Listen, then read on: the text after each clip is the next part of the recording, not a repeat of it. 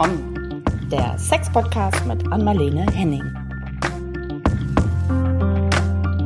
Hi und herzlich willkommen äh, zu einer neuen Runde von Ach komm, hier sind wir wieder. Hallo hi, an Marlene. Hi, hi, da sind wir wieder mit einem Gast heute. Hi, hi, hi. Ja. Und äh, genau, nicht nur wir zwei, sondern wir sitzen heute hier mal wieder zu dritt. Und zu Gast ist der äh, Moritz Hoffmann, der macht gerade seinen Master in Psychologie und schreibt über das Thema, was uns heute hier auch beschäftigen wird. Und das ist Polyamorie. Aha. Moritz. Hallo Moritz. Vielleicht ähm, kann hallo, ich kann ein bisschen mehr dazu sagen oder du sagst selbst, was dich da so sehr beschäftigt, gerade in deiner Masterarbeit. Äh, ja, ah. was beschäftigt mich da? Da. Mich beschäftigt die Frage, wie Menschen gut miteinander in Kontakt kommen können und sein können, während sie in einer offenen oder in einer nicht monogamen Beziehung sind. Mhm. Ähm, so ganz grob gesagt.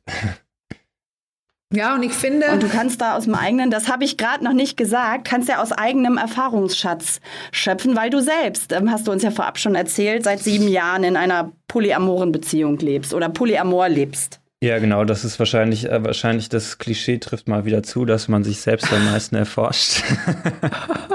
ja, genau, ich kenne ähm, mhm. Und nee, klar interessiert mich das, ähm, weil ich da selbst Poly lebe und seit vielleicht zwei Jahren auch zunehmend interessiert, wie ich bestimmte Sachen da an andere Menschen weitergeben kann, die irgendwie Interesse daran haben, poly zu leben oder nicht monogam zu leben. Ähm, und angefangen hat das damit, dass mich FreundInnen regelmäßig angerufen haben, weil sie wussten, ich mache das schon länger. Hey, ja, wie machst denn du das? Irgendwie, wir wollen das ah, jetzt ja. irgendwie auch probieren. Mhm. Bei mir, äh, es klappt aber nicht und ich ähm, krieg die Krise und so weiter. Und ähm, dann habe ich da irgendwie angefangen, Tipps zu geben und irgendwann dachte ich so, ah, ich will mich irgendwie auch noch ähm, tiefer damit beschäftigen und ja, Strategien erarbeiten, vielleicht auch, ähm, mit denen wir uns da dran wagen können. Du meinst richtig, auch wenn du fertig mhm. ausgebildet bist, ne, dann Diplomarbeit abgegeben hast, wirst du das erstmal als Schwerpunkt nehmen, ne? Dass du also Leute berätst in dem Bereich. Das finde ich herrlich. Ja. ja. Ja, kommen immer mehr. Kann ich auch nur bestätigen. Da kommen immer mehr Leute und wollen wissen, wie kann ich das richtig machen, machen weil ja. die haben so alle Sorge, dass es irgendwie, was würdest du sagen? Das ist jetzt brutal mitten rein ins Thema. Äh, nachher würde ich gerne fragen, wie du darauf gekommen bist, selbst so zu leben, aber brutal rein, mhm. was ist das größte Problem, wenn Leute Poli leben? Ich würde aus dem Bauch raus sagen, das größte Problem ist, dass Menschen denken, sie dürfen nicht mehr eifersüchtig sein. Mhm. Schön umgedreht, das Ding. Ja, ja sehr schön. also ein großer, großer Mythos, würde ich sagen, dass äh, Polymenschen nicht mehr eifersüchtig sind und dass das irgendwie das ja. Big Goal ist. Und eins der, eins der Ziele kann irgendwie sein, damit ähm, umzugehen und vor allem sich mhm. trotz, in Anführungszeichen natürlich trotz äh, nicht monogamer Beziehung äh, sich sicher gebunden fühlen können. Ja, das ist, glaube ich, das, der Kern aller mhm. Dinge, wie du oh. das jetzt gerade sagst. Du weißt du, dass ich so noch nie drüber nachgedacht habe? Du hast so recht. Es ist immer dieses, wer das macht, ist ja so weit im Leben, dass die ja bestimmt gar nicht mehr eifersüchtig sind. Und ich komme mir immer rein und sage, kann ein Mensch das abstellen und sollte man das überhaupt abstellen? Ja. Oder? Ja, ich meine, also so, so geht man natürlich, entgeht man auch der Frage, wenn es dann irgendwie geht, ja, aber ist nicht eifersüchtig auch, also eifersüchtig sein irgendwie normal und gut manchmal mhm. und mhm. Ähm, ist es vielleicht sogar evolutionär bedingt irgendwie sinnvoll und ja. so weiter. Ja. Und ich würde sagen, ja, selbst ja. wenn, selbst wenn wir äh, das niemals abstellen können, dann können wir zumindest wissen, wie wir damit in Beziehung gut umgehen können und auch in offener Beziehung. Ja. Aber ich so als äh, Mensch, der damit überhaupt keine Erfahrung hat mit Polyamorie, ähm, stelle mir gerade so vor, weil du ja auch vorab schon sagst, du hast mehrere, also mehrere Beziehungen auch gerade. Ähm, und wenn ich mir vorstelle, dass da in jeder Beziehung auch Eifersucht eine Rolle ähm, spielt, vielleicht, ne? weil die Beziehungen haben ja vielleicht auch wieder mehrere Partner, ähm, dann stelle ich mir das unglaublich. Also Eifersucht ist ja auch ein sehr anstrengendes Gefühl, finde ich. So, also in meiner Erinnerung, wenn, wenn so Eifersucht aufkommt, das ist ja auch so was, das geht so manchmal durch Mark und Bein. Und wenn ich mir vorstelle, man hat das jetzt nicht nur vielleicht in eine Richtung, sondern in, ich greife jetzt einfach mal so ja. aus der Luft, Luft, ohne zu wissen, wie viele Beziehungen du jetzt hast, fünf, sechs oder so, äh, dann, dann kann ich mir vorstellen, das kann man manchmal kaum aushalten. Ja, und deine Frage ist, ob, äh, ob das irgendwie das Ziel sein kann, eifersüchtig in verschiedenen Beziehungen gleichzeitig zu sein und dann macht man nichts mehr anderes als eifersüchtig sein, so ein bisschen. Ja, ja irgendwie so ein bisschen in diese Richtung. Ob man dann da manchmal vielleicht auch gar nicht mehr so richtig rauskommt, wenn man, wenn man es nicht irgendwie hinbekommt, das so ein bisschen zumindest irgendwie kleiner ja. zu. Weißt ja. du, was ich meine? Also 24-7 will ich auf jeden Fall nicht eifersüchtig sein.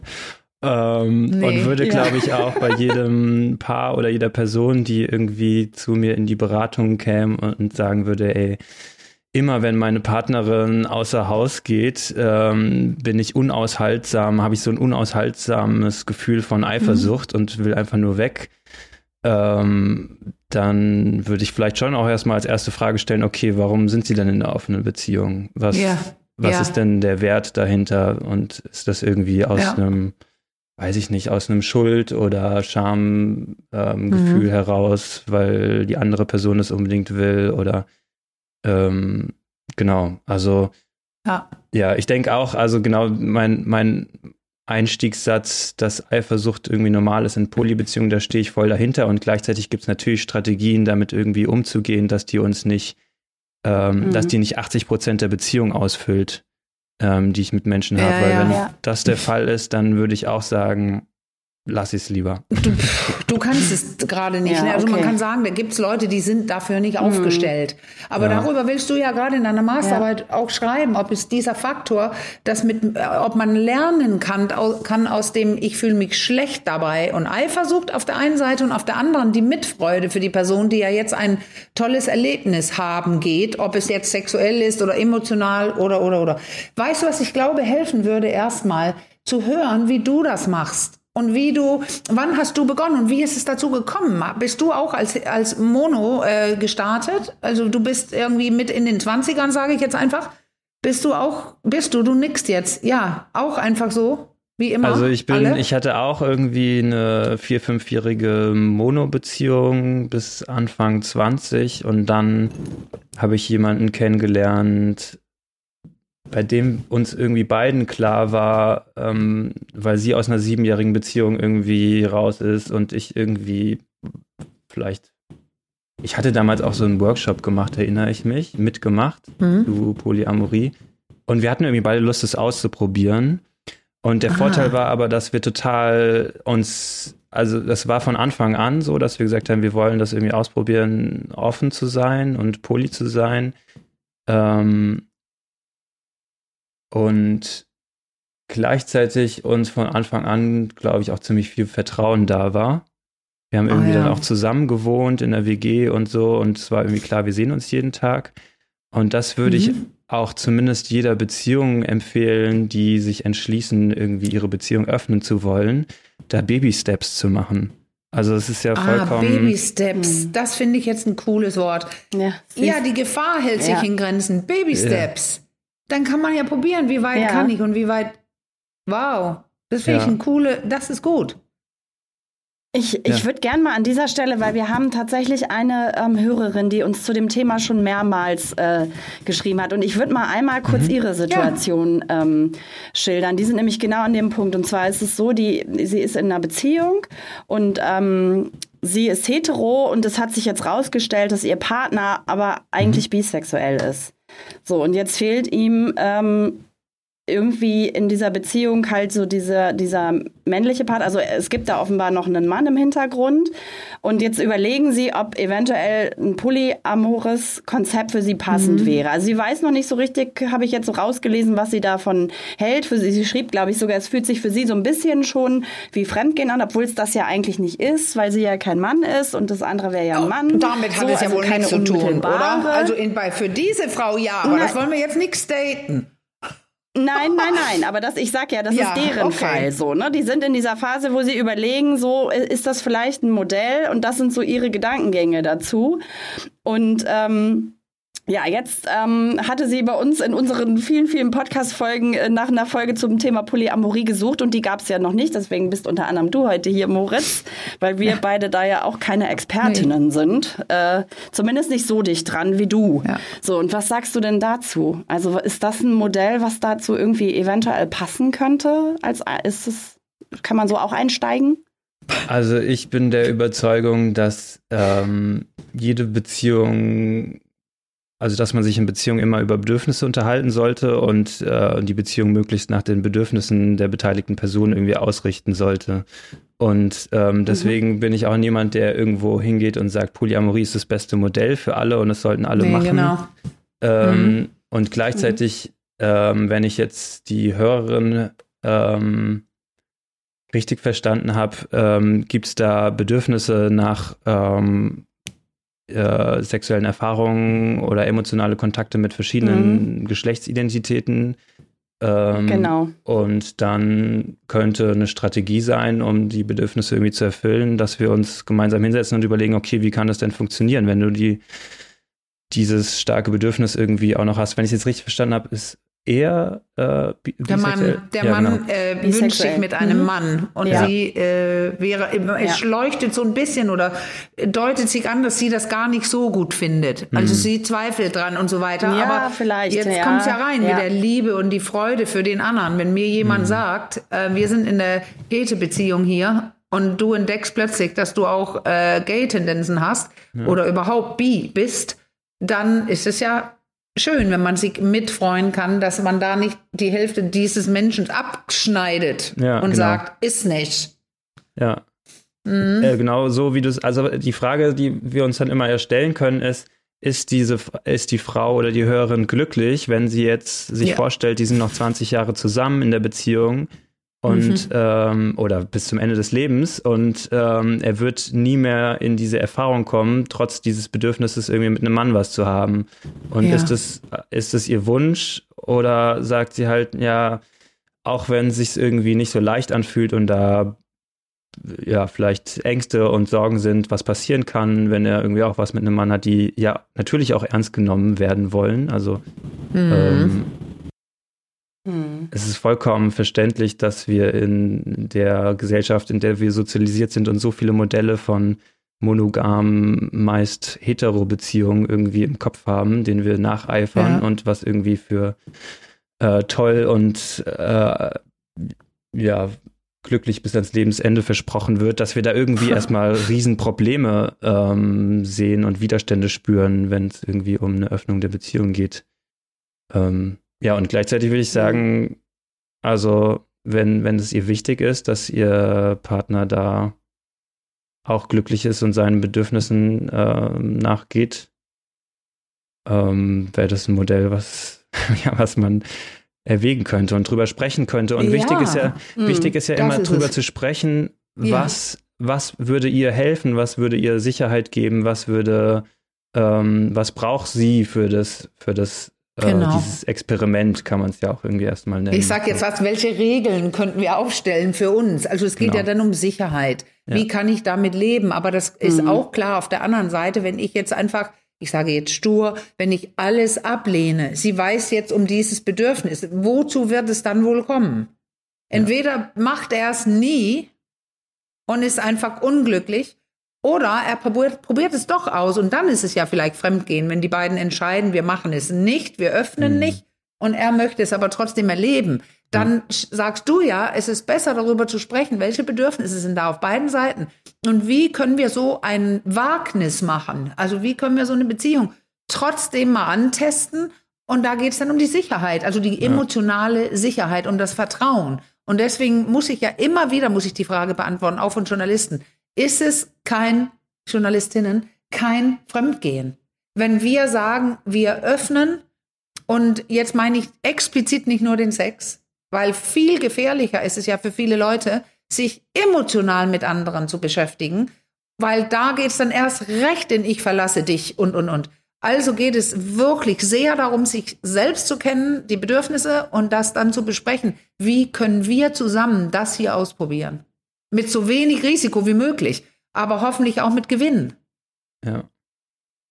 Da müssen wir vielleicht noch mal einmal für die, für die Hörerinnen und Hörer, die noch nicht so, so mhm. tief in diesem Thema drin sind, noch mal unterscheiden, weil du das gerade gesagt hast, an Marlene. Ich weiß nicht, ob das die richtigen Begriffe sind, aber ich kann mich erinnern, dass du irgendwann mal diese Begriffe polyliebend ja, und polysexend so gesagt. Äh, reingebracht hast. Genau, ich weiß gar nicht, ob das die offiziellen Begriffe sind. Das kann uns Moritz ähm, oder. Ja, die habe ich das, erfunden. Äh, nee, die habe ich ja einfach erfunden. Aber das ist ja auch noch mal, das, das klang ja, nämlich ja. so ein bisschen so, das wollte ich gerade sagen, aber es ist bei mir hängen geblieben. Und ich glaube, man versteht ganz gut, was damit gemeint ist auch, ne? Das ist irgendwie sehr, sehr passig. Moritz also hat auch gleich geschmunzelt. Fragen, das ist ja auch nochmal ja, ein Unterschied. Und ich würde gerne Moritz ja. fragen, gibt es Unterschiede in deinen Beziehungen? Wenn du jetzt, ich weiß, ich sag jetzt fünf, sechs Leute kennst, äh, ist das nicht gleich viel sexend oder gleich viel liebend oder emotional bei allen. Die Menschen sind so unterschiedlich. Oder wie würdest du das beschreiben, was du da so machst mit deinen Beziehungen? Ich finde die, ich finde die Begriffe toll, Polylieben und Polysexen. ähm, und wir sind uns ja bestimmt einig, oder meine, meine Utopie ist so ein bisschen, dass es dazwischen natürlich eine Skala gibt, die irgendwie ja, genau. recht breit mhm. ist.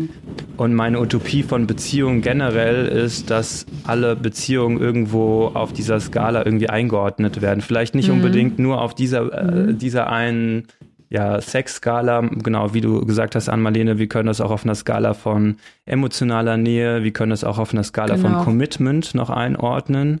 Ähm, ja, also ich kann ja auch, auch eine, eine Beziehung eingehen, wo ich eine hohe emotionale Nähe habe, zum Beispiel auf irgendeine mhm. Selbsterfahrungsseminar oder sowas. Ähm, dann habe ich vielleicht ja. mit der Person auch noch Sex oder so. Ähm, mhm. Und es ist aber ganz klar, wir haben überhaupt kein Commitment, weil wir werden uns wahrscheinlich nie wiedersehen, weil das Selbsterfahrungsseminar mhm. in Nordschweden ist oder so. Ähm, genau.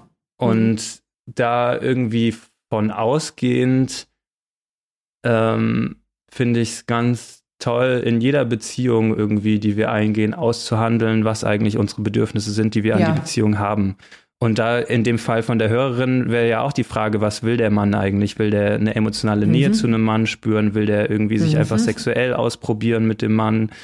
Ähm, und natürlich verstehe ich auch, dass man das nicht immer am Anfang schon wissen kann, bevor man irgendjemand kennengelernt ja. hat. Also das ist natürlich klar und es bleibt ein Prozess. Also wenn, wenn die das jetzt öffnen würden und er lernt irgendeinen Mann kennen, dann, ähm, dann müssen diese beiden Personen immer wieder miteinander einchecken, hey, ja, was will er genau. eigentlich gerade von der Beziehung und worauf kann sie sich verlassen?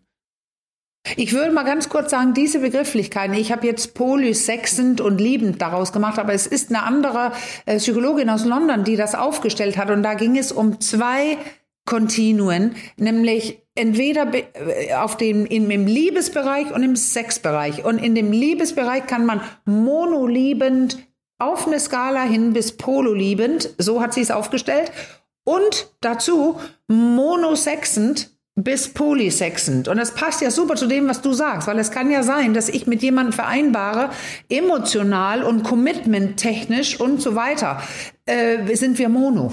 Hm. Aber äh, bezüglich Sex sind wir poly. Also ich, mir gefällt sehr an deinem Gedanken, dass du jetzt auch zum Beispiel sagst, dieses Commitment-Skala, ähm, dass man guckt, wo stehen wir zu diesen Themen und was ist es eigentlich, was du brauchst? Äh, redest du eigentlich von Sex oder ist es eher emotional, möchtest du dich verbinden mit anderen? Hm. Da, da gibt eben alles. Also deswegen, dieses Gespräch ist so wichtig, hm. aber ich finde nur solche Skalen können sehr gut helfen, rauszufinden, wo stehe ich gerade. Ja ich würde mir nicht wünschen, dass du dich verliebst in jemand. Also ich bin eher mono liebend, aber du kannst gerne Sex haben, da bin ich tiefenentspannt. Oder ja, so, weißt ja, du? Ja, ja und, und weil, du, weil du mich ja auch nach meiner eigenen Erfahrung hm. gefragt hast, also das beste Beispiel, finde ich, ist, was wahrscheinlich viele nachvollziehen kann. Ich hatte jetzt lange über mehrere Jahre ähm, eine Mitbewohnerin. Zuletzt habe ich mit der Mitbewohnerin nur zu zweit gelebt in einer Dreizimmerwohnung. Ähm, wir hatten nie Sex und nie irgendeinen sexuellen Kontakt. Ähm, mhm. Ich finde sie durchaus attraktiv. Ich weiß nicht, ob das eine Rolle spielt. Auf jeden Fall ähm, ist bei uns zum Beispiel ein total hohes Commitment da gewesen. Jetzt weniger, seitdem ja. wir nicht mehr zusammen wohnen, aber bei uns ist Commitment da gewesen, dass wir uns schreiben, wann wir wiederkommen, dass wir miteinander ah, vereinbaren, ja. Äh, ja, wann, wie wir zusammen okay. Abendessen, ähm, vielleicht auch, wann wir zusammen Sport machen, in Urlaub fahren. Das ist jetzt mit meinem neuen Mitbewohner genauso so. Da würde ich sagen, da ist das höchste zeitliche Commitment eigentlich da. Zumindest. Super spannend, dass du das reinbringst. Weil das zumindest ja, im Short wird jetzt was klar. Ja, ja, ja, genau. ja, ja, ja, ja. Es ist alles, da hast du manchmal weniger Commitment mit deinem typischen Monopartner zu Hause, ja. meine ich jetzt, in typischer Ehe oder so. Äh, sagst du nicht, warum du wiederkommst. Und, ja. äh, oder wann du wiederkommst und auch nicht, wann wir heute Abend essen. Also auch da könnte man ja dieses Commitment reinbringen. Ja. Aber da ist es so ähnlich wie wir sind ja, verheiratet, wir brauchen nichts zu besprechen. Ja. Ja, interessant. Ja. Genau. Mit, also mit Commitment, vielleicht ist das auch nicht für jeden so ein, so ein hm. selbstverständlicher Begriff. In dem Zusammenhang ist so das Maß an Verbindlichkeit ja. auch gemeint, ne? Oder habe ich das ja. gut so übersetzt? Ja, oder? ja okay. Hm. Und ich vielleicht, vielleicht an der so. Stelle ich würde gerne dazu sagen, dass ich das vollkommen verstehe, dass sobald die sexuelle Ebene dazu kommt, in uns ganz andere Sachen losgetreten werden. Und das ja. kommt ja nicht von irgendwo, sondern das ist halt mhm. einfach unsere Sozialisierung, unser, unser Modelllernen, was wir an Eltern ja. oder sonst wo gelernt haben. Ähm, also bei mir ist es so, ich, ich reg mich immer selbst wieder darüber auf oder bin erstaunt, was bei mir auf den Plan tritt an Beziehungsmustern oder mhm. ähm, in welchen Situationen ich auf einmal getriggert bin, ähm, sobald die sexuelle Ebene in der Beziehung dazu kommt. Und es liegt sicher daran, ähm, ohne da vielleicht jetzt ganz so tief gehen zu wollen, aber dass das halt, mhm. dass es im Prinzip an Traumata und alten Wunden liegt, die irgendwie unser ja. ähm, Körper ja. in dem Moment verwechselt und nicht ganz genau weiß, ist das jetzt irgendwie sowas, wie ich in der elterlichen Beziehung ähm, gelernt habe. Ähm, das heißt, wenn, wenn die Person jetzt irgendwie ähm, ja, dass wenn die jetzt rausgeht und mit jemand anderem hat, dass ich existenziell irgendwie bedroht bin und ja. mir wirklich Angst und Sorgen machen sollte. Hm. Ähm, ja, ja. Du und, sagst jetzt, es kommt mit dem Sex. Also meinst du spielst jetzt so ein bisschen, ja, du spielst so ein bisschen auch dra so äh, drauf an, wahrscheinlich so, dass dann so die Gefahr einer Trennung im Raum Aber jetzt, steht. ich finde, das, das Interessante in ist, dass Moritz gerade reinbringt, wenn der Sex hinzukommt. Ganz, ganz viele Leute kriegen das Problem, wenn die Emotionen dazukommen. Nicht der Sex, sondern wenn ja. jemand sich, und was du gerade ansprichst, ist das, das, wir hatten uns ja neulich unterhalten wegen deiner Masterarbeit, so das erste Gespräch zwischen uns beiden, und da habe ich eine Sache nicht gesagt, diese, diese sogenannte Triangulierung. Sagt dir das was? Da, äh. das, also dies, was ist ja eine, ein Entwicklungsschritt, den ja. man lernt, die man lernt in der, in der Kindheit, wo man eben merkt, Papa, Mama ja. und ich egal ob mehrere Kinder sind, aber ja. man soll denn merken, dass die Liebe bestehen kann von Mama und Papa zu mir, obwohl ich sehe, jetzt sind sie unter sich und die brauchen mich gerade nicht. Ja. Sage ich jetzt so ungefähr. Also, dass man lernt, dass es mehrere Menschen gibt und die Liebe so und so sich abspielen kann. Und ja. da haben Leute mehr oder weniger äh, gut gelernt, äh, manchmal. Und dann gibt es mehr oder weniger Probleme, nämlich Eifersucht auch. Mhm. Spannend. Äh, Im Zusammenhang mit Poli habe ich da über, über das Konzept der Triangulierung noch nicht nachgedacht, ja.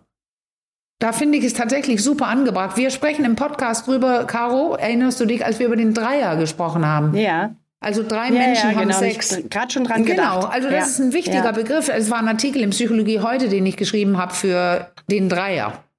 Und ähm, ich hatte das auch nicht da reingebracht. Das war die betreuende Journalistin, die mich da mir das sagte. Kannst du mal auch die Triangulierung mit reinbringen? Und dann ist es mir wie Schuppen von den Augen gefallen, dass es damit zu tun hat, weil das hat mit dem Entwicklungsstand und Reifestand des Menschen zu tun. Und sagst, äh, meinst du nicht auch, dass, ähm, oder äh, Suggestivfrage, aber wie stehst du dazu, Moritz, wenn du so Entwicklung, Reife, Klappt es, wenn du nicht besonders reif bist? Also damit meine ich denn, du hast dich nicht gut im Griff, du tendierst zum Überreagieren, ähm, du kannst nichts Sinnvolles durchhalten leisten und du kennst dich auch selber nicht so richtig. Kann so jemand dann eine offene Beziehung erführen, erfolgreich? Also die einfache Antwort wäre uh. ja, ist die Frage, ob es klappt, ja, genau, ob sie erfolgreich ja. ist. Ähm, ja. Ohne dass es ja. zu weh tut, meine ich. Ja. Und, und ich würde sagen, das ist kein Mythos, dass wir in offenen Beziehungen, dass es sinnvoll ist, da noch mehr zu kommunizieren, als wir das ja. vielleicht eh schon gewohnt sind, in Beziehungen zu kommunizieren. Ähm, und, und sie gut zu kennen. Sich, sich gut, sich gut zu kennen ne? hilft, die Bedürfnisse zu kennen und die zu artikulieren hilft. Das Deswegen ja. würde ich auch sagen, genau, also wie wir, was wir lernen können über Beziehungen und wie wir in Beziehungen miteinander kommunizieren äh, können, das ist eigentlich gleich, egal ob nicht monogam oder ja, poly genau, oder genau. Äh, monogam, meine ich. Also ja. Ähm, das hilft uns in jeder Beziehung, irgendwie zu kommunizieren, was wir gerade brauchen und die andere Person zu fragen, was sie eigentlich gerade braucht. Wisst ihr was, da habe ich, mir fällt gerade so eine, eine Geschichte ein, aber das stimmt nicht, das war eine Begegnung auf so einem Sex- und Liebeskongress in der Schweiz vor vielen Jahren, irgendwas 2014 oder sowas. Ähm, und da war jemand, die hat einen Vortrag gehalten zu Poli, weil sie Poli leben. Und die war, puh, ich glaube, fast 70 und der Mann war auch dabei. Und es ist so gekommen bei denen, dass er sich doch inniger interessiert hat für ihre beste Freundin.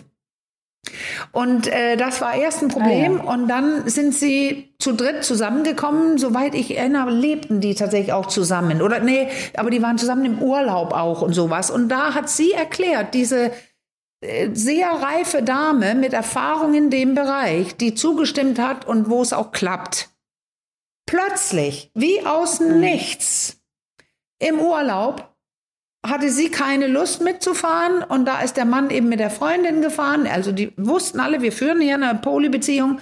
Die sind losgefahren, die beiden, und dann sind sie nicht wie verabredet nach Hause gekommen, zeitlich. Und sie hat da beschrieben, das war Sie hat sich über sich selbst gewundert, wie sie durch den Abend gelitten hat. Es ist immer schlimmer geworden. Sie konnte niemand erreichen. Es, sie, also nicht, weil sie nervös war, dass ihnen was passiert ist, sondern wegen des Ausgeschlossensein. Und das Interessante mhm. war, das finde ich ganz spannend, die kam nach Hause und sie hat gleich gesagt, wie es ihr geht. Sie war nicht, äh, ja, das seid ihr ja endlich oder irgendwas. Sie hat gesagt, oh, ich habe was ganz Merkwürdiges erlebt. Ich war völlig kirre. Und dann haben sie sich, ja, ich sag jetzt alle in den Armen gelegen. Also die haben, sie hat geweint, sie hat es gesagt, die anderen waren völlig überrascht und es gab ein super Gespräch und es war erledigt. Ganz spannend fand ich das. Super, super spannend und das ist, sind, würde ich sagen, einer der, oder es wäre vielleicht der Haupttipp, den ich auch geben würde, Menschen, mhm. die sich mit Polyamorie beschäftigen wollen.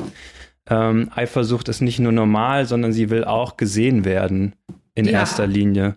Das mhm. heißt, wenn diese Person, die jetzt zu Hause so sehr gelitten hat, was die am meisten braucht, ist erstmal von den anderen Personen genau damit gesehen zu werden und dass es okay ist, dass sie so fühlt ja. und vielleicht auch noch nachzufragen, okay, und wie war das jetzt genau für dich? Oder sie einfach erstmal sprechen zu lassen ja. und nur zuzuhören und dieses Gefühl nicht wegzudrücken, sondern das einfach da sein zu lassen. Ähm, und das wäre so mein, mein Haupttipp für, also eigentlich auch wieder jegliche ja. Beziehung. ähm, ja. Ja, dass, dass wenn, wenn, wenn, wenn, wenn euch irgendwas frustriert, wenn mich irgendwas frustriert, wenn ich wütend bin, wenn ich genervt bin, wenn ich angsterfüllt bin, ähm, dann hilft mir das, wenn meine Partnerin nach Hause kommt und ich ähm, erstmal einfach nur zehn Minuten mich ausheulen darf oder einfach nur, wenn ich genervt bin, auskotzen darf und die andere Person das erträgt mich genauso in dem gleichen ja, genau. Raum aushält und ja. ähm, nicht wegrennt, weil sie es nicht erträgt oder also das meiste die oder meine Hypothese, warum die meisten Menschen das irgendwie auch schnell abdichten wollen, dieses unangenehme Gefühl ist, weil sie es selbst nicht ertragen, weil es so anstrengend oder weil es ja. unangenehm mm. ist, ja. Das meinte ich vorhin, als ich das, äh, mein Beispiel da mit den fünf, sechs mhm. Beziehungen. Mir ist aber, äh, weil als Ann-Marlene das gerade erzählte, nochmal so eine ganz pragmatische oder basale Frage irgendwie eingefallen. Ist es eigentlich so, wenn man äh, so polyamorös lebt, dass man immer unbedingt eine, eine Stammbeziehung hat? Also ich habe irgendwie so diesen Begriff Stammbeziehung, also eine ganz feste und dann noch mehrere Partner. Und ist es jetzt angelehnt an das äh, Beispiel von Ann-Marlene auch normal, dass man auch die anderen Partner jetzt muss ich aufpassen, dass sich nicht der Partnerin oder Partner kennt oder auch alle zusammen mal in den Urlaub fahren oder so. Also gibt, da gibt es wahrscheinlich auch keine festen Regeln oder äh, wiederholen sich da manche Muster doch schon also so ein bisschen. Also meinst du, was am häufigsten vorkommt im Sinne von normal? Ja. Ja, ähm, mhm. ja also es gibt auf jeden Fall alles, denke ich. Es gibt, ja. ähm, manche nennen mhm. es dann Beziehungsanarchie, wo es wirklich überhaupt gar keine Primär- und Sekundärbeziehungen mhm. gibt. Ähm, ich mhm. bin da hm. Ich bin da ein bisschen skeptisch, dass es so in der Gänze möglich ist. Ja. Ähm, Mhm. Aber wie ich vorhin schon meinte, können wir, also ist es schon schwierig, Beziehungen für mich so ganz klar zu klassifizieren in der Wichtigkeit, wenn es zum, zum, zumindest um diese verschiedenen Skalen gibt. Also es gibt mhm. Beziehungen, die mhm. sind mir am wichtigsten, wenn es um emotionale Nähe geht, weil ich weiß, da fühle ja. ich mich am meisten aufgehoben. Mhm. Dann gibt es vielleicht eine andere Beziehung, ähm, wo ich den besten Sex habe oder so und noch ja. eine dritte Beziehung, ähm, wo ich das total genieße, dass wir uns dreimal im Jahr sehen und ich mich 100% darauf verlassen kann oder immer wenn ich sage, hey, mir geht's scheiße, die andere Person sagt, hey, ruf an, kein Problem, so. Also da ist so ein Commitment auf der Ebene da und deswegen fällt es mir schwer, dann mhm. ähm, alle Beziehungen so gegeneinander aufzuwiegen und gleichzeitig würde ich schon die Frage damit beantworten, ja, häufig sehen das Menschen so, dass sie Primärbeziehungen haben und noch andere Beziehungen. Ähm, ja, aber ja, wie ja. gesagt, wenn man das so ein bisschen weißt du, aufbricht, ja. Es, ja, weil es kommt ja auch plötzlich zum Tragen, wenn du sagst, du warst sehr jung, als du es begonnen hast mit 20. Was ist denn zum Beispiel, wenn du sagst, ich will Family? Dann hast du ja eine sehr große Familie jetzt mit mhm. verschiedenen Leuten. Aber was ist denn, wenn ich jetzt das Stichwort Kinder reinbringe? Wie ist es, äh, mit wem will man denn ein Kind, wenn überhaupt? Und äh, was sagt man den Kindern? Es ist, kann so leicht sein alles, aber ich weiß, dass solche Argumente immer hervorgebracht werden, so als und dann. Ähm, aber weißt du, das ja. ist auch ein Unterschied. Ja gut, aber die werden, werden ja vorgetragen, weil es einfach noch nicht das vorherrschende Lebensmodell ja. ist, sondern weil ganz, ganz viele, ich weiß nicht, in Prozenten kann man das vielleicht gar nicht sagen, aber eine sehr hohe Prozentzahl einfach dann ja. in dem Fall anders lebt. Und ich denke, das ist auch, gibt's auch noch mal ein riesen Stadt-Land-Gefälle wahrscheinlich sowieso.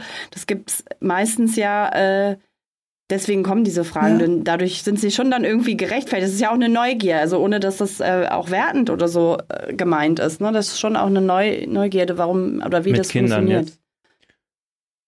Ja, zum Beispiel. Also da ich keine Kinder habe, kann ich es nicht aus eigener Erfahrung sagen, aber meine Hypothese ist, dass es ähnlich wie in einer Patchwork-Familie auch funktioniert. Also mhm. wir würfeln irgendwie genau. unsere Kinder bunt zusammen und alle, die beteiligt sind, im, im besten Fall ähm, beziehen wir irgendwie ja. mit ein, was sie sich eigentlich wünschen und was sie brauchen, so von den verschiedenen Beziehungen. Und ich bin mir sicher, ja. dass es Polybeziehungen gibt, wo eine Person zum Beispiel, also ganz häufig, ein Paradebeispiel ist ja in monogamen Beziehungen, wie viele monogame Beziehungen zerbrechen, weil die eine Person unbedingt Kinder will und die andere nicht. Ja. Perfekt, wenn ich in der Polybeziehung mhm. lebe ja. und äh, ja. ich mir aussuchen kann, okay, ey, ich will unbedingt mit dir weiterhin eine sexuelle Beziehung haben, weil der Sex und alles andere voll schön ist. Ähm, gleichzeitig will ich auch Kinder und du nicht. Also habe ich jetzt mit jemand anderem Kinder. Wie können wir das irgendwie unter einen Hut bringen, so ein bisschen? Genau. Spannend. Also das fällt mir jetzt heute auf, obwohl ich schon so viel darüber weiß und ja auch in meinem Podcast Beziehungsweisen mit äh, unter anderem mit vielen gesprochen habe und mit vielen Leuten in der Praxis, eher ältere, also keine junge Generation, äh, mhm. sondern eher die, die lange zusammen sind und merken, es wird langweilig, es funktioniert nicht. Da fällt es mir auf bei dir, wo ich sage wieder, mitten deinen Zwanzigern und du hast dich beschäftigt damit persönlich, eine große Entspanntheit, zu dem, was alles möglich sein kann. Und eine, ein großes Bewusstsein, also dass ich über, darüber nachdenke und dass ich dann in Kontakt gehe und spreche mit den Beteiligten. Und ich kann auch nur sagen, ich bin nicht einmal nur überrascht gewesen in der Praxis, was dann alles möglich ist, wenn man beginnt, in Ruhe darüber zu sprechen, nicht vor vollendete Tatsachen, nicht hier, nicht da, sondern ganz ruhig mhm. mal gucken, was ist möglich. Ja. In Baby Steps. Ja, Baby Steps, das war ein tolles Wort. Das nehmen wir ja. in den Titel, oder? Baby Steps. Eine, eine Frage, die ich noch so mit eingerührt hatte, die ist noch so ein bisschen offen. Ob es, ähm, ist, es, ist es so üblich, dass man die anderen Partner quasi, der Partner auch kennenlernt oder eher nicht oder auch ist da ist das auch völlig völlig offen. Also vielleicht auch noch mal vor dem Stichwort Eifersucht. Vielleicht macht es das ja auch einfacher, wenn man jetzt irgendwie ich ich skizziere jetzt einfach mal. Also man hat eine Primärbeziehung und dann gibt es da noch äh, wie hast du es genannt Sekundärbeziehungen und man lernt die dann kennen oder auch nicht. Also wie ist das? Da gibt es, glaube ich, auch wieder unterschiedliche und wir bewegen Alles, uns da, glaube ich, auf einer Skala von mhm. Menschen, die am liebsten gar nichts wissen wollen. Die gibt es auch in Polybeziehungen mhm. und es kann auch funktionieren. Also. Ja, finde ich auch. Ähm, mhm. Ja. Wenn, also das ist eigentlich das Wichtigste auch oder was Witziges eigentlich, dass ähm, wir so häufig ja ähm, davon ausgehen, was für die Beziehung oder auch die andere Person gut ist, ähm, weil wir denken, das ist für uns selbst gut. Und ähm, darüber zum Beispiel auch zu sprechen, also im Englischen heißt es ja irgendwie Disclosure, so wie viel äh, wollen ja. wir uns ähm, mitteilen über die anderen Beziehungen und sexuellen Kontakte. Und es kann auch innerhalb einer Beziehung halt unterschiedlich sein. Also es kann sein, dass die andere Person möglichst wenig wissen Total. will äh, und eine andere möglichst viel. Und es kann auch natürlich beides wieder ins Extreme gehen. Und natürlich können mhm. wir auch mhm. fragen, okay, warum will die Person so viel wissen und jedes Detail wissen? Ist es vielleicht aus so einem Bedürfnis nach Wertschätzung oder sie hat halt irgendwie so eine Angst, dass ähm, also sie muss irgendwie alles möglichst wissen, um zu, äh, um für sich für selbst ab, abzuchecken, ja. ob sie irgendwie noch ja. besser ist oder gut genug ist. Ja, ja. Ähm, mhm. Also genau, da gibt es verschiedene, verschiedene Modelle und cool ist darüber zu sprechen, wie viel, wie viel beide Personen wissen wollen. Ja. Weißt du was? Kennst du auch diese Beispiele? Das, weil das wird oft erwähnt. Auch äh, zu wissen, also in der Verabredung mit drin, die man auch aufschreiben kann und unterschreiben kann, das hm. brauchen mhm. einige. Ähm, zum Beispiel nicht zweimal mit der gleichen, wenn es nur um Polysexen geht oder bitte nicht im engen Bekanntenkreis und nicht mit meiner engsten Freundin, was weiß ich. Also es ist sehr, sehr unterschiedlich, was die Leute brauchen, um sich sicher zu fühlen. Also, dass man so ein Wagnis eingehen kann, was es für viele ist. Ja, und es kann, es kann natürlich total, ich sag mal jetzt, in Anführungsstrichen Strichen natürlich ähm, abstrus werden. Also das kann sein, dass du gar ja. kein Problem damit hast, wenn die andere Person äh, zu euch nach Hause kommt, aber sie soll bitte, bitte nicht mein Handtuch im Bad benutzen. Dann, also ja. dann gehe ich wirklich an die Decke. So. ja, okay. Ja, na, na, das. Oder die so weit wollte das Commitment nicht gehen lassen. Ja. Lassen meine Slips in Ruhe, meine Unterhosen und mein Handtuch. Und mein Hund darf so ab und ja. zu streicheln.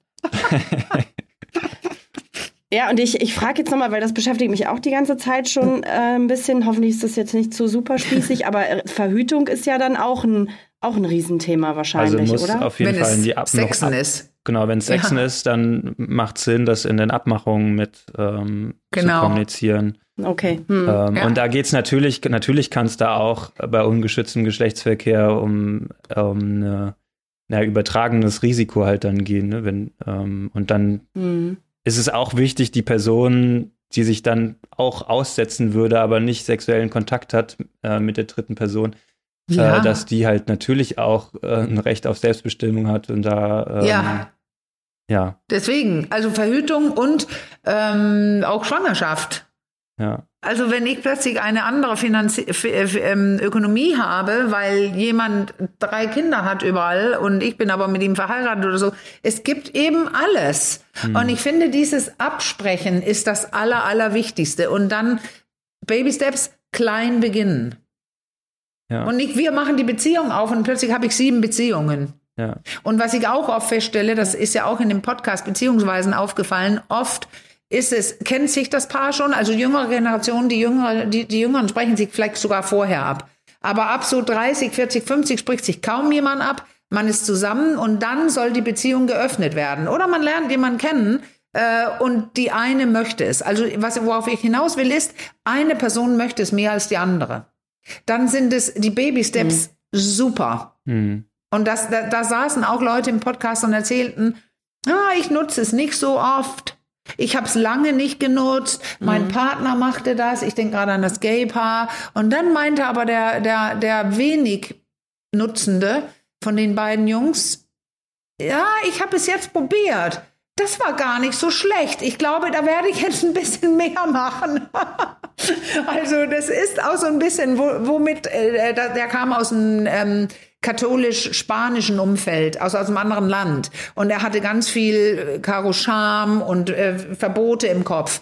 Aber mhm. wenn man erst Karo loslegt und die gut, die haben gut gesprochen. Die, also das ist auch mein Reden. Viele Leute, die entweder B sind oder ist, jetzt ist frech, aber ich sag's, die eine andere Sexualität als die typische Cis, also diese typische Mann, Frau und wir, wir wollen heiraten und Kinder und so weiter.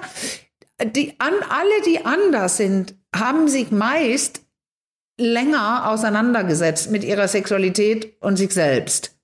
Und die in dem Podcast, hm. beziehungsweise bei mir, die, die waren sehr weit alle. Die haben das lange probiert und viel geredet und wussten, wer sie sind.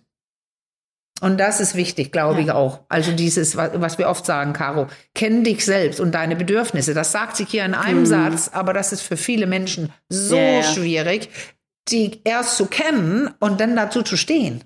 Jemand anderem gegenüber. Ja.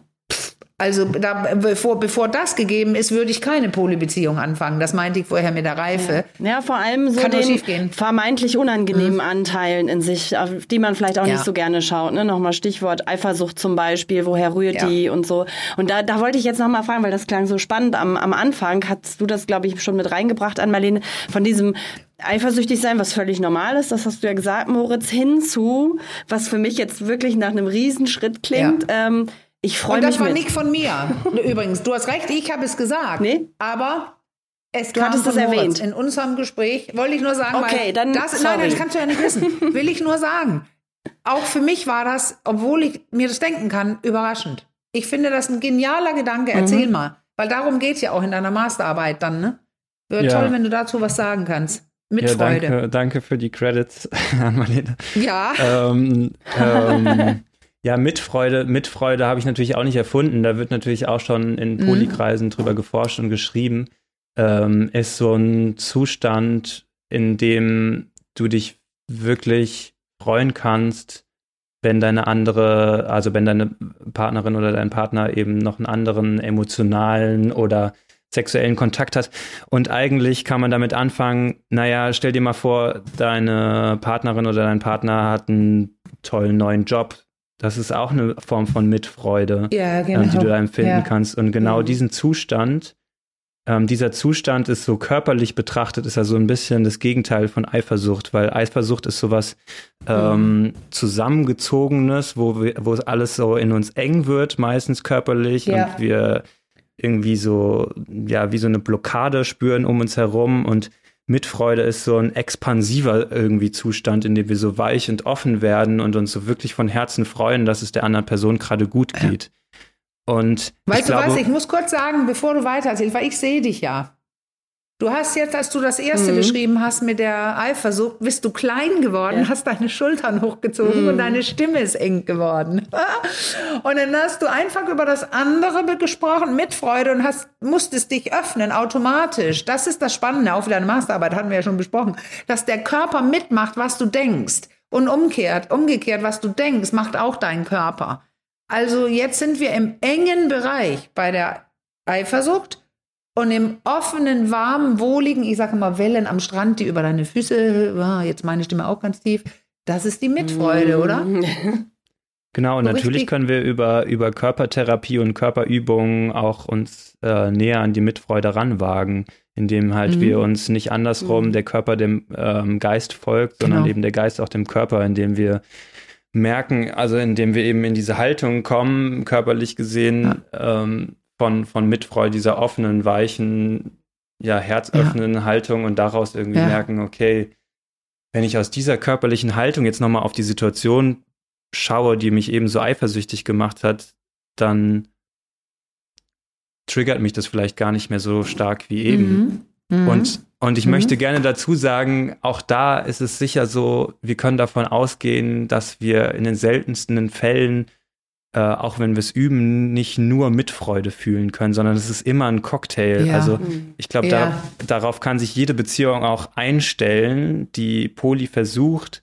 Es wird immer ein komplexer Gefühlscocktail bleiben, ja. der in uns hochkommt. Und das finde ich auch jetzt wichtig, was du ja. sagst, weil das heißt, geh nicht blauäugig rein und denk, ich habe alles richtig gemacht. Ich habe mit der Sexualtherapeutin gesprochen, habe mir Gedanken gemacht und es ist wunderbar jetzt. Ich finde das Wort Cocktail, das ist tatsächlich genau richtig, weil da werden auch Dinge schiefgehen und es wird wehtun. Genau. Und dann muss ich üben, das auszuhalten ja. und und und. Ja. Ja. Ja.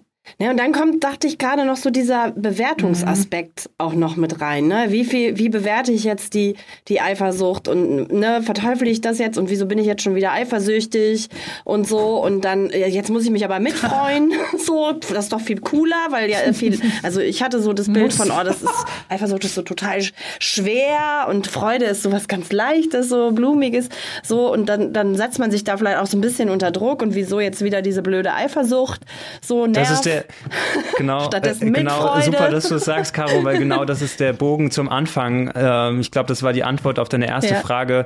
Es wird niemals aufhören, eifersüchtig, ähm, Eifersucht Ja. in uns zu erzeugen und es ist wichtig anzuerkennen, dass Eifersucht okay ist, auch in Polybeziehungen. Genau. Ähm, weil diese Scham, Ja. die du da ansprichst, so ich fühle mich falsch, weil ich eifersüchtig bin, äh, die macht Mhm. das macht es in keinem Fall besser, sondern es ist irgendwie wichtig zu merken, ich bin eifersüchtig und ich will jetzt damit gesehen werden und ich will dir jetzt sagen, was alles scheiße ist. Und ich mache das zum Beispiel mit meiner mit mit einer aktuellen engen Partnerin von mir so, dass wir häufig uns zehn Minuten nehmen und sagen, hey, darf ich jetzt mal mich zehn Minuten einfach wie so ein kleines Kind in meiner Eifersucht äh, wühlen und da einfach wie so rumstrampeln Mhm. und alle Gedanken aussprechen, die ich denke, ohne dass wir den beiden zu 100 Prozent glauben müssen, diesen Gedanken. Ähm, Mhm, und dann mhm. kommt da, kommen da Sofort. eben so Sachen, ja, oh Mann, und die andere Person ist viel toller als ich und die kann das auch noch besser und dann kann ich auch noch Mhm. das. Und nach diesen zehn Minuten, wenn ich die durch habe und da nichts mehr kommt und die einfach nur da sein Ja. durften, dann kann ich in meinen Erwachsenenteil wieder gehen und merke, okay, jetzt ist es irgendwie so raus und die Eifersucht habe ich nicht unterdrückt, sondern die durfte auch da sein und jetzt kann ich da aber auch anders drauf blicken. Also, der, hier veränderst du mich gerade an etwas, weil diese Sachen, die du jetzt beschreibst, diese Gefühle, die kommen ja von unserem vegetativen Nervensystem. Das ist das limbische äh, System im Gehirn.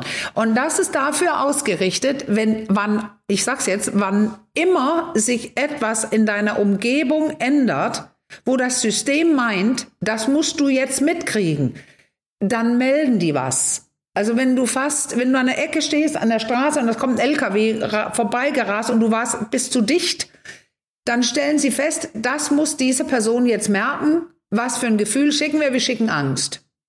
Okay, äh, wenn ich eine Rutsche runterrutsche, eine Strandrutsche und rein ins Wasser platsche, dann sagen die auch, das muss diese Person mitkriegen. Das war geil, mach es nochmal. Wir schicken Freude. Und hier kommen diese Meldungen, pass auf, dir will jemand was nehmen.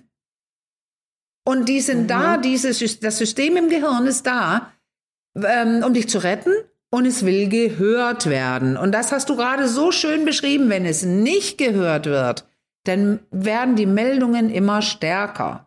Das war jetzt so für in, in simple Sprache, das ganze so komplexe System ausgedrückt. Ähm, dann würdest du das zum Beispiel nicht machen, was du jetzt gesagt hast, mit ihr. Und dann würde es aber weiter grummeln. Und auch wenn sie gar nichts macht, würde dein System melden, pass auf, neulich haben wir das und das. Und das hast du gar nicht gehört. Das musst du mal hören. Wir machen das mal ein bisschen lauter.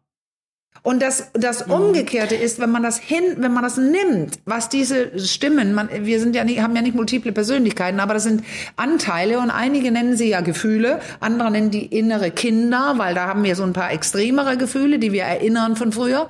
Oder erwachsene gleich noch Anteile. eine Frage zu. genau. Das, es geht aber darum, dass das Gehirn dir was sagt. Und wenn du das hörst, braucht es nicht mehr so laut melden. Und das beschreibst du so hervorragend. Du machst zehn Minuten, mein Gott. Und dann ist es ruhig. Ja.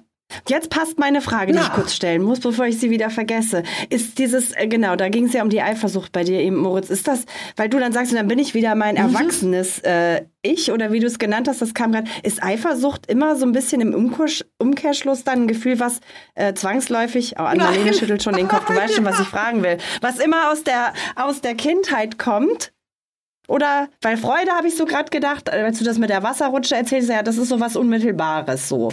Und Eifersucht, Auch. ist das, rührt das oder berührt das immer irgendwelche Alten? Versuch jetzt die Klappe zu halten. Also ich habe ja gerade erklärt, das ist ein Gefühlssystem im Gehirn und es muss reagieren auf jegliche Regung. Ja. Und da wir alle drei zum Beispiel erwachsen sind und es bei uns passiert, scheint es auch bei Erwachsenen zu passieren. Und, und es, Ja. es, es, es hat keine, keine Vergangenheit, kein Jetzt und keine Zukunft.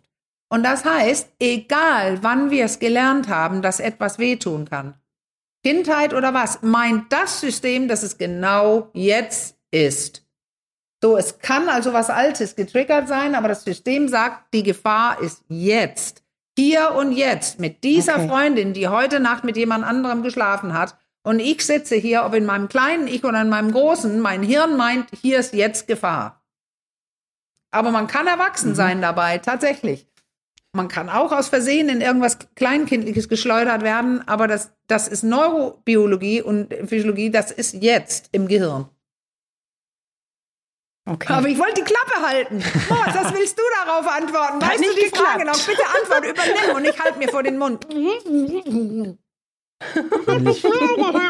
Ich, ich, fand, die, so ich fand die Antwort super. Ich weiß nicht, was ich da noch hinzufügen soll. Also, ja, also ich glaube schon, so wie ich das verstehe, ist das Nervensystem, ähm, wenn sich das meldet, verwechselt es halt unheimlich schnell Situationen. Ja, genau. ja. Und egal, wann wir mhm. die Situation erlebt haben, die vielleicht für uns ein bisschen schwierig war auszuhalten, ähm, es genau meldet sich jetzt, wie Anmaline sagt, und sagt, sagt jetzt, oh, da ist irgendwas bedrohlich, pass mal auf. Und vielleicht noch ein Satz anschließend daran, was die andere Person dann tun kann. Ähm, ja. Man nennt es so ein bisschen mhm. in der Traumasprache metabolisieren. Das heißt, die andere Person mhm. kann einfach da sein und das quasi bezeugen. Also das Wichtigste ist einfach, dass die Person, ähm, die dann eifersüchtig ist und getriggert ist oder das autonome Nervensystem gesagt hat, hey, Gefahr, Gefahr, Gefahr. Ähm, ja. Das Wichtigste ist, dass wenn das in dir so brodelt, ähm, ich habe mal von einem anderen Lehrer so das, ähm, die Metapher von so einer brodelnden Badewanne erlebt. Mhm. Das Wichtigste ist, dass du dann äh, ein Gegenüber findest, wo, da, wo deine brodelnde Badewanne an die andere Badewanne, die vielleicht gerade ganz ruhig ist, andocken kann und ja. deine Wellen in diese anderen Badewanne auslaufen kann. Ich habe das jetzt hier so auf dem Bildschirm gezeigt. Das können natürlich die, Menschen. Ja, ja, aber das war trotzdem ein schönes Bild. Ich glaube, ja. das versteht man auch so. Die Nervensysteme beeinflussen ja einander. Und in, ich hatte vorhin genau. diese Geschichte mit der Frau, mit der Freundin und dem Mann. Da wollte ich fast sagen, ich hatte den Satz hier aufgeschrieben, wenn sie, als die nach Hause kamen, die beiden, und sie so traurig war, also ihre Badewanne brodelte, und dann kamen die anderen. Da wollte ich fast gerade sagen, I need some love. Aber ich hm. mag dieses I need nicht. Äh, sondern deswegen mhm. habe ich nichts gesagt. Aber etwas Liebe würden, würde jetzt Wunder machen. Und zwar einfach Liebe mhm. oder gehört zu werden, weil zu nieden, also sie kamen ja auch alleine klar, man kann sich auch selbst beruhigen. Aber gerade bei Poli ist es toll, wenn man im Kontakt mit dem anderen, man muss sich selbst beruhigen können, aber so eine Umarmung und sowas, wie du sagtest, Kopf in den Schoß und fast sich nicht ausweinen, aber ich warte jetzt, warte jetzt in, meinen Eif in meiner Eifersucht schwer rum, zehn Minuten. ja, das kommt, das ist mhm. einfach in Ordnung. Und dann kann man, können die anderen andere Person, wenn, die, wenn sie die Wahl hat, das ist ja das Tolle, sie kann sagen, ja, ich kann wunderbar gerade für dich da sein. Kann auch sein, dass sie sagt, ich kann es gerade nicht. Ja. Hm. Dann ist es cool. Aber nicht I need some love und dann muss ich dir das geben. Da muss man ja immer gerade bei Poli wahnsinnig aufpassen, dass man nicht in so ein needy-Ding kommt. Du musst mich jetzt beruhigen, jedes Mal, wenn du von einem Sex nach Hause kommst. Ja. Und der Tipp ist natürlich Furchtbar. schon, finde ich, Gold wert, dass ähm, also generell in Beziehungen und in Polybeziehungen auch äh, Wertschätzung eigentlich nie mhm. zu viel sein kann. Also äh, ja. immer wenn ja. die Person von irgendwelchen neuen Baby-Steps nach Hause kommt, kann es nie schaden, einmal mehr ja. Wertschätzung zu geben, als ähm, du es eigentlich für angemessen hältst. Super Wort, finde ich. Jetzt bist du ja Moritz. Ja, das ja, total. Einfach habe ich auch, jetzt komme ich noch mal so ganz nüchtern von der Seite, weil ich habe jetzt gerade so gedacht, du bist ja, als unterstelle ich jetzt einfach mal, als Psychologiestudent sehr interessiert sowieso an der Materie und wie ticken Menschen mhm. und wahrscheinlich auch sehr reflektiert, weil du Supervision machst oder so. Ich glaube, das gehört zum Studium äh, dazu, dass man sich auch viel mit sich selbst beschäftigt. Ich stelle mir jetzt so ein, so ein Pärchen vor, was vielleicht noch nicht so selbstreflektiert ist und das trotzdem da eine Neugierde hat. Gibt's da, es gibt wahrscheinlich noch nicht so viele Leute, die jetzt jetzt ähm, ähm, beraten in dem Bereich, so wie du das machst, dass du Leute da begleitest, so in die Polyamorie rein? Ähm, kann man sich da irgendwie so niedrigschwellig auch so ein bisschen Support von anderer Stelle holen? Um dann sich da so ein bisschen durchleiten zu lassen durch diese Baby-Steps oder ist es einfach immer nur Versuch und Irrtum? Naja. Ja. Was meinst ist ja jedem selbst überlassen, ne? weil es gibt ja heute Möglichkeiten, über Poli zu lesen. Es gibt Bücher, es gibt bald eine Praxis, ja. wo Moritz drin sitzt. Es gibt einen Podcast, den wir gerade machen. Es gibt die Beziehungsweisen. Also es ist heute möglich, sich zu bemühen und sich zu kümmern, ja. ein reiferer Mensch zu werden, damit man solche Dinge aushält, wenn das das ist, was man dann gerade möchte. Ja. Ich glaube, so würde ich es am liebsten ja. sagen. Doch, reiferer Mensch. Man muss sich Gedanken machen. Zu sich, zu anderen, zum Leben, zu allem. Äh, und das ist heute möglich. Man googelt. Ja, ich dachte aber nur jetzt gerade, vielleicht gibt es ja auch irgendwie ein gutes Netzwerk oder so, was man nichts. empfehlen könnte, wo man sich austauschen kann es oder so mit ah, anderen, die vielleicht schon mehr Erfahrung haben in dem Bereich oder ja, so. An sowas habe ich auch gedacht. In vielen Städten gibt es so Polygruppen, ja. da kann man hingehen und sich austauschen. Ja. Mhm. Also äh, im, im, im Grunde so die abstrakte Antwort ist Austausch darüber auf jeden Fall. Also genau wie Anna, mhm. Ann-Marlene sagt, es gibt mhm. viele ähm, viele mediale Inhalte, wo man sich informieren kann. Ich glaube, ja. Ähm, das beste Buch dazu, was ich gerade empfehlen würde, ist Polysecure von Jessica Fern. Das genau. ist ähm, vor zwei oder drei Jahren erst rausgekommen und seitdem wird mhm. es mhm. Äh, ziemlich gehypt in der Szene, aber ich finde zu Recht. Ja. Ähm, das ist auch eine Psychologin, die sich da ja lange und tief mit beschäftigt hat und das eben auch mit ähm, so Bindungstheorie und Traumalogie ähm, zusammenbringt. Ähm, und ansonsten, ja, mit, ja. mit anderen Menschen darüber austauschen, Baby-Steps machen, ähm, zu Menschen in die Beratung gehen. Also tatsächlich, das klingt jetzt natürlich stark nach Eigenwerbung. Ähm, übrigens biete ich auch jetzt schon äh, Beratung an, falls jemand äh, online. Ja, ja. sorry, äh, no, ja, aber das ist doch wichtig. Ja, ja super. Ich denke, also das, das, ja. also das kann natürlich super Sinn machen, ähm, sich mhm. da am Anfang, vor allem in einem Öffnungsprozess, Schritt für Schritt begleiten ja. zu lassen. Also finde ich auch, ja. Ähm, wie ja. Ann-Marlene vorhin schon meinte, also ich glaube, das häufigste, was passiert ist, so ein Schwarz-Weiß-Denken, öffnen, öffnen wir die Beziehung, ja, nein. Okay, wir öffnen ja, sie, genau. bumm. Ich habe überhaupt gar keine Sicherheit mehr, weil alles passieren kann von jetzt auf ja. gleich und heute auf morgen äh, mein autonomes, also mein emotionales Nervensystem dreht durch, weil es ja. hinter jeder Ecke eine Gefahr lauern kann. Und da so ein bisschen Ordnung reinzubringen und zu sagen, hey, da und da können wir mhm. uns verlassen und genau das wollen wir jetzt ausprobieren und anderes lassen wir erstmal weg. Und dann ist es ja auch einfach so, dass unsere Emotionen mitlernen können. Also unser Nervensystem ja. kann lernen und es lernt durch korrigierende mhm. Beziehungserfahrungen, sagt man das in der Psychologie. Also genau. immer, wenn ich eine ja. neue Erfahrung in einer Beziehung mache, dann lernt es was dazu. Und dann können wir auch darauf zugreifen in Zukunft. Und wenn ich mich treffe mit einer anderen Person das erste Mal, vielleicht mal erstmal nur auf einen Kaffee und dann zurückkomme und der anderen Person sagt, hey, ich bin immer noch da, ja. ich habe dich äh, sehr mhm. gerne und ich höre dir auch zu, wenn es für dich schwer ist und es ist auch okay. Und wenn das, das Beispiel mit dir, mit dem ja. Schoß, das ist wirklich äh, gut, ja. finde ich, weil ich habe es nicht gesagt, aber fast hätte ich es gesagt. Das, äh, das eine ist ja das Kognitive. Ich komme damit klar, ich finde das in Ordnung, wir haben es so entschieden. Und jetzt kommt aber das vegetative genau. System und, und das, was ich da alles erklärt habe mit den Gefühlen und so weiter. Und da ist es ja dann, wenn du das so machst, wie du es machst, dann lernt das System eine neue Verhaltensweise und merkt, also wir haben gewarnt, aber so weh tat es jetzt diesmal nicht. Und dann ist in dieser Schublade, wo es drin liegt, mehr, sind mehrere Erfahrungen jetzt und da beginnen ja dann positive reinzukommen zu dem Thema. Und so flexibel, äh, dynamisch ist das Gehirn. Übrigens nebenbei, ich sag's jetzt, Caro, ähm, wer da ein bisschen mehr wissen will, wie dieses mit dem Hirn und so und diesen Gefühlen, da gibt es diesen Kinderfilm, so einen Animationsfilm, ich glaube sogar aus Hamburg, der heißt Alles steht Kopf. Und man kann auch einiges finden, ja, einfach bei YouTube. Weiß, genau. Alles steht Kopf. Weil da ist das, was ja. ich da versucht habe zu erklären, sowas von anschaulich gezeiteigt. Und äh, der Film geht darum. Das ist, weil ich, ich aber der wurde mir ja, schon so oft empfohlen. Ich habe ihn noch nicht gesehen. geguckt, aber der allein, am, alleine am Anfang und ich nutze manchmal den Trailer in Vorträgen, das, was ich heute erklärt habe mit Gefühlen und das, wie Moritz das beschreibt. Ich glaube, fast jedem Paar muss ich das erklären. Die Leute haben Angst vor Gefühlen, mhm. die halten das zurück und, und, und, und dabei ist es so mhm. simpel wie nur was, wenn man sie nimmt mhm. und damit umgeht. Und deswegen wollte ich das gerade, wer, wer, wer, sich interessiert, dann google das mal einfach auf YouTube. Äh, alles steht Kopf.